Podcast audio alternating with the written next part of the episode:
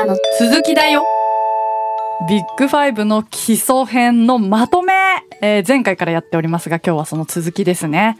谷先生よろしくお願いします。よろしくお願いします。はい、ここまでまあお話をしてきた中でも、はい。実にまあ様々なですね、はい。説が、えー唱えられて、はい。えー一方で古い説は、えー覆されたり、うんうん。まあ十分に根拠がないというふうに認められると、はい。こんな繰り返しの歴史であるということがわかると思います。そうですね。まあ、これは心理学にきっと限る話ではなくって、うんうん他の学問でもですね、はい。新しい説が、えー出てきたから、えーはい。ちょっと古いものはですねフェードアウトしていくようなことはあるんじゃないかと思います。はい、どんどんアップデートされていくわけですね。はい。はい。一方で学問の場ではなくってですね世間一般ではですね、はい。この説は科学的に立証されなかったとか、うんうん。あるいは新しい説の方がより有力な説であるというものが出てきても、うん。みんながそれを知るまでにはかなりタイムラグもありますし、うん。またしっかりとその情報を得る機会がないということも多いですので、そうですね。はい、ですからそれが未だに存在しているとか、うん。あるいは非科学的な学問が広く信じられているということも大いにあるかと思います。はい。世間一般で流行ってて多くの人が信じている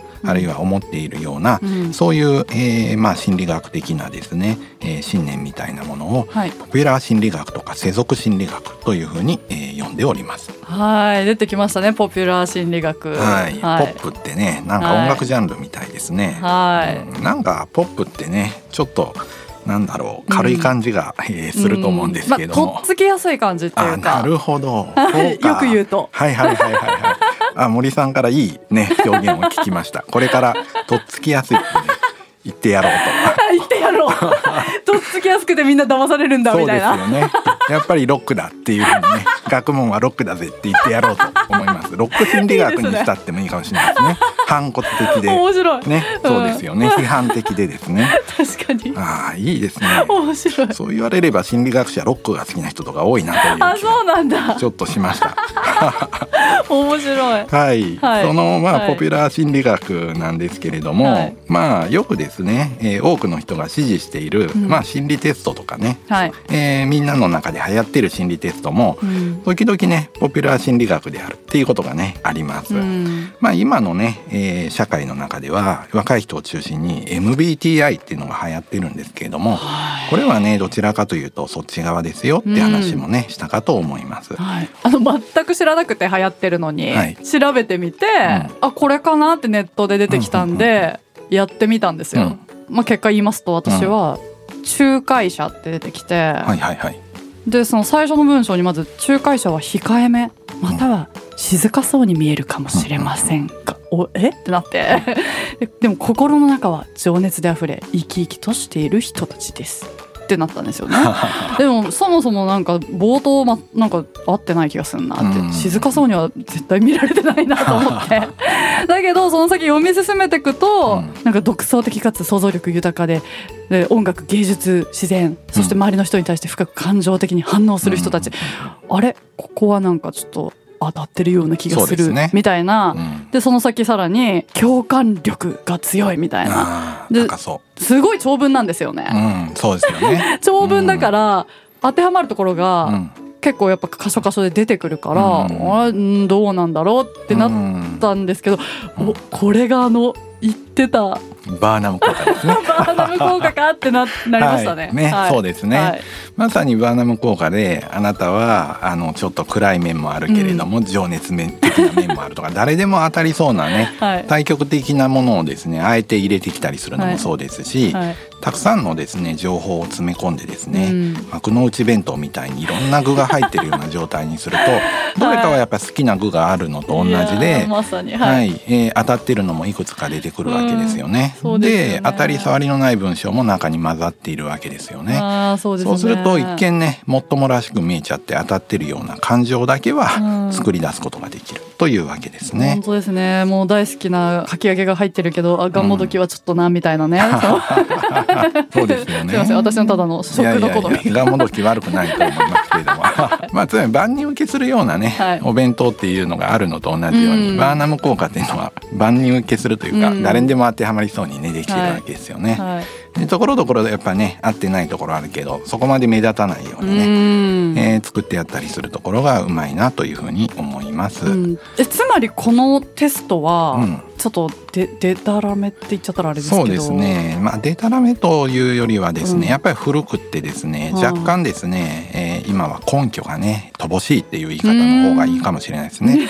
でたらめはちょっとひどいか、はい、学術的にね、はい。十分にね、えー裏打ちされているエビデンスがあるといったものではなくて、うん。概念的にいくつか問題が指摘されている古い理論であるといった方がまあいいかなという気がしますね。はい。もともとねユングの理論がベースになってるっていうのはこれはその通りで、はい。ちゃんと当時それが根拠にとして考えられた立派なテストだったと思いますし、うん。えー1980年代とかやっぱりよく使われてたというねそういう、学問的にもですね認められて使われてた時期も、えーあるとは思います。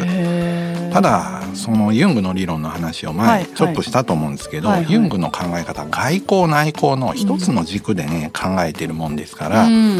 えー MBTI にはその神経症傾向をね測定する軸が入ってないんですよね。はあなるほど。そこがやっぱり一つ問題で、はい。ないもんだから変な入れ方をしていて、はい。そこがですね測定をするときにはい。若干ですね問題があるというふうに思われております。なるほど、あとはね本人の納得感っていうのが一つの根拠になってて、うんまあ、みんながなんとなく信じてるからそれでいいでしょみたいなね感じで使われているところも、えーあるかなと思います。やっぱ私はこの番組で谷先生からう教えてもらえるから、うん。あのあこれはちょっとうん。正しくないのかとうんかうんうん聞けるけど普通にね 生活してたらね。うんわかんないですよね。そうなんですよねはい、流行ってるからやってみて、うんで結果が合ってると、うんおおめっちゃ当たるじゃんってなっちゃいますもんね。そうなんですよね。はい。またね有名人がね、はい。やってですね。その結果をですね SNS とかに流すとですねああの人こういう性格なんだ私もやってみようっていう感じで、どんどんどんどんこれが流行っていく仕組みもあるわけですよね。はいはい有名な人は自分もちょっとやっぱオープンにしてですね、うん。ファンを獲得しようとかうん。話題作りをしようみたいなことがあるわけですから、コミュニケーションの一つとしてですね、そういう使われ方をしちゃうとどうしてもねそれは流行っていく一方になりますね。確かに。まあ、あとはどうしてもこういうのが流行っちゃうのはね代わりになる信頼性のある良いテストというのが公開されていないというのも一つの問題かもしれませんよね。ああなるほど。わざわざその学者がこういうのを作ってですね 万人受けしそうなものとかを公開して、えーサイトとかを作ってないので、まあ、MBTI とかもですね、はいえーそうですしビッグファイブとかもそうですけど、うんうんうんまあ、いろんな微妙なものが世の中に溢れてはいるんですけど、あのネット上にではですね、本当はもっと信用できるものがあればね、えーうん代わりにこれやった方がいいよってね言えるんですけれども本当はねその社会的な需要に応じられてないという学問的な問題もあるのかもしれません。それでその流行ってる MBTI も、はいテストを見ると MBTI ですらないんですね。ちゃんとした MBTI は別であるんですよ。はい。じゃあ私がやったやつも。そうなんですよ。そもそも MBTI はその学問的にはあの、はい問題点が指摘されているんですけれども、はいその MBTI ですらない何かをみんなはやって盛り上がっているというのが、えー現状かなと思います。そこさえも違うんだ。闇が深いんですね。流行ったもん勝ちみたいになっちゃってる。まあね 血液型の時もそうでしたしね、はいはいはい。うん結構売れちゃいますしねそういうのがね。へ、ーん。そうなのか。悔しいですね。学問の敗北ですね、そんな。うん、学者がねしっかりアウトリーチしてないというふうに言われてしまえば そこは実はね学者側とか学問うん学会側の問題なのかもしれないですうねー。そうなのか。そうですよね。なるほど。うんいやいろんなねあの心理テストとかね、占いの話とかまでね、ありましたけど、あとその後あの、うん相関係数、うんうんうんこの大事なうん基礎中の基礎の話がありましたよね。そうですねはい。はい、まあ私たちはですね、えー研究をするときにですねたくさんデータを取って、はいまあ関係性を相関係数というものを使って数値化してですねはい。評価をすることが、うんうんえー多くあります。はい。だからパーソナリティと例えば年収の関係とかですね、うんまあ、パーソナリティと幸福度の関係っていうのをですね、この相関係数を使って、えー調べるということを、えーやっています。はい。でこの相関係数なんですけれどもあるなしではなくて、うんうん。高いとか中くらいとかうん。低いといった、うん。そういうふうに数値ですので出てくるわけですね。はいそうでした。0.2とか0.4とか0.8とかですよね、はい。だから関係性が強いとか弱いとかですね、うん。まあ中くらいだっていう話が出てきて、うん。白黒はっきり決まるものではないよっていう話がね、あったかと思います。はいそうでした。はい、大体そして人間のパーソナリティと行動の間の相関係数は、まあ、0.3とか0.4とかあんまり高くないよっていう話もね、うんえーしたかと思います。はいある程度は関係はしてるんだけれどもかといって絶対そうなるみたいなすごい高いね、えー相関係数ではないんですよとうんうんいうね話などもありました。そしてですねこれをね使っていろんな研究が行われているわけです。いろんな国でさまざまな研究者が同じようなねことをね、えー研究するわけですよね。はいそうするとねいろんな相関係数が出てくるわけです。うん誰々さんの研究ではこれは0.3だったよ。うん誰々さんの研究では例えば、えー外交性と幸福感の相関は0.4だったよと。えーどこどこの国の誰々さんの研究では0.5だったよ。うんこれをね最後まとめちゃうような分析もあってですねそうすると論文50個の相関係数をまとめて、うん外交性と幸福感の間の相関はだいたいこのぐらいですよっていうような分析が行われています。うんこれがメタ分析というもので、はいはい研究をさらにまとめるみたいなアプローチも今は、えー多く行われています。はいはいはいなるほどそうなんです。そしてですね、はい。なるべくそのメタ分析の結果の載ってる論文をベースにして、はい。この番組ではお話をしてはいはいおりますし、はいあと前私が紹介したビッグファイブハンドブックとかもはい。なるべくですね、えー一般ができるようにですね、はいはい。そういうメタ分析の結果をもとにして、えー人間の性格と行動の関係を説明しているはい。という話ですね。そうですよね、うん。私も今その先生の本のこと言おうと思いました。ありがとうございます。書いてありましたもんね、最初にねうん、メタ分析でって、はいあなるほどって思いましたもん、うん。はい。あらゆるね研究結果をうん。まとめるっていうことがそれが大事なんだそうなんですよね。はいはいはい。でもそんなに都合よくいつもまとめられるかというと、はいそんなにですね、えーたくさんねやられてないっていうような研究もあって、いっぱいあればまとめられたりですきるんですよう。ん。今言った幸福感なんかいっぱい出てきてそれをまとめることはできるんですけど、前お話ししたスポーツ選手編みたいな話とかしたと思うんですけれども、その時の話でトップアスリートみたいな人とかのデータはあんまり取れないものですから論文調べてもなかなかないなみたいなねえーことになるわけですうよ。ん。そうするとね結構マニアックな論文から話を拾ってきてうん ここでも話してて、はい。トップアスリートは協調性が低い人の方がうん。あの成績がいいみたいな話とかしたと思うんですけれども、まああれも確かカザフスタンのレスラーかなんかのデータだったと思うぐらいですね。カザフスタンのレスラ変な変な論文とかをね、見て紹介してしまったという ことがあるんですがっていうとねなんかどうしても球技とかなんかあの陸上とかはい。なんかすごい、なんだろう勝手にイメージしてましたけど、うんはい。レスラーだったとは、そうなんですよ。結構ねだから、うん。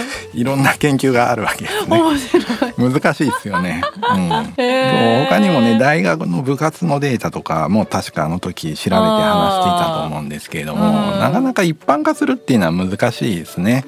アスリートっていうと今お話ししたようにね 全然違うものをイメージしたと思うんですけどねすねうん、格闘家だってアスリートですよね。確かにそうですもんね。れっきとしたねはいはい。その時は先生おっしゃらなかったですいね。やそう話すとまたね 無駄に長くなりそうで話も横にそれていきそうだから はいはい。ね、きっとこの国ではレスリングがとかそんな話が見るとねキリがないのでねやってなかったんですよね。研究一般化するっていうのは難しいですよそうやって考えるとね。なるほうんど。そうどんな人が競技が強いかみたいな話とかし始めるとねうん本当にキリがないなとは思います。はい。個人競技とその集団競技で強い人の性格は違うよみたいな話もしたと思うんですけど、はい。個人競技集団競技もいろんな種類がありますよね。そうですよね。うん、そうなんですよなかなかねそのたくさんこうやってで関連性についてはデータ取って調べててですね、まとめてその成果をお話しすることはできるんですけどね、うんどこまで一般ができるのかっていうとまた難しいところがあるということになりますね。確かに。うんそれともう一つ、えー最初の方の話にまた戻ってしまうんですけれども、はい。状況の影響というものもねえーなかなか見過ごせないものがあります。うん確かに個人の行動はある程度一貫しているという話もあったんですが、はい。それ以上に私たちは状況の影響をねかなり受けておりますよね。よく話す人がね話さなかったり話したりする、うん。まあ、ある程度真面目な性格を持っている人も場合によっては不真面目になることも、うん。えーあるわけですね。はい。つまりパーソナリティっていうのは前のお話でもありましたが、はい。えー状況と相互作用を、えー持っていて、はい。えーその組み合わせで出てくる行動というものもあるというわけですね。はいでパーソナリティがね、えー行動に影響しやすい環境としては比較的自由度が高い環境で、もうこれを必ずしなさいというような状況だと、みんながその行動をとるので、うん。パーソナリティは発言しないというねことなどもありましたね。ああそうですね。はい、はい。まあやっぱりねその環境の影響もね見過ごすことはできないという話でした。そうですね。はい、まあおおよそ今日はだいたい、えーメタ分析とかの話もしましたので、はい。次はそのね、えー社会環境と、まあ、パーソナリティの話とかもはい。少し最後のまとめとしてできればいいかなと思います。はいわかりました。じゃあまとめはもう一回やるってことですよね。はい、それではまた次回お楽しみに。さようなら。ビッグファイブ私って何者？心理学雑談では月額500円でサポーターを募集していますサポーターになっていただいた方には番組オリジナルステッカーをお送りして月1回の収録の一部を見学してもらいながら質問にも答えていこうと思います。詳しくはこのエピソードの概要欄からチェックしてください。あなたもこの番組の輪に入りませんか？たくさんのご参加お待ちしています。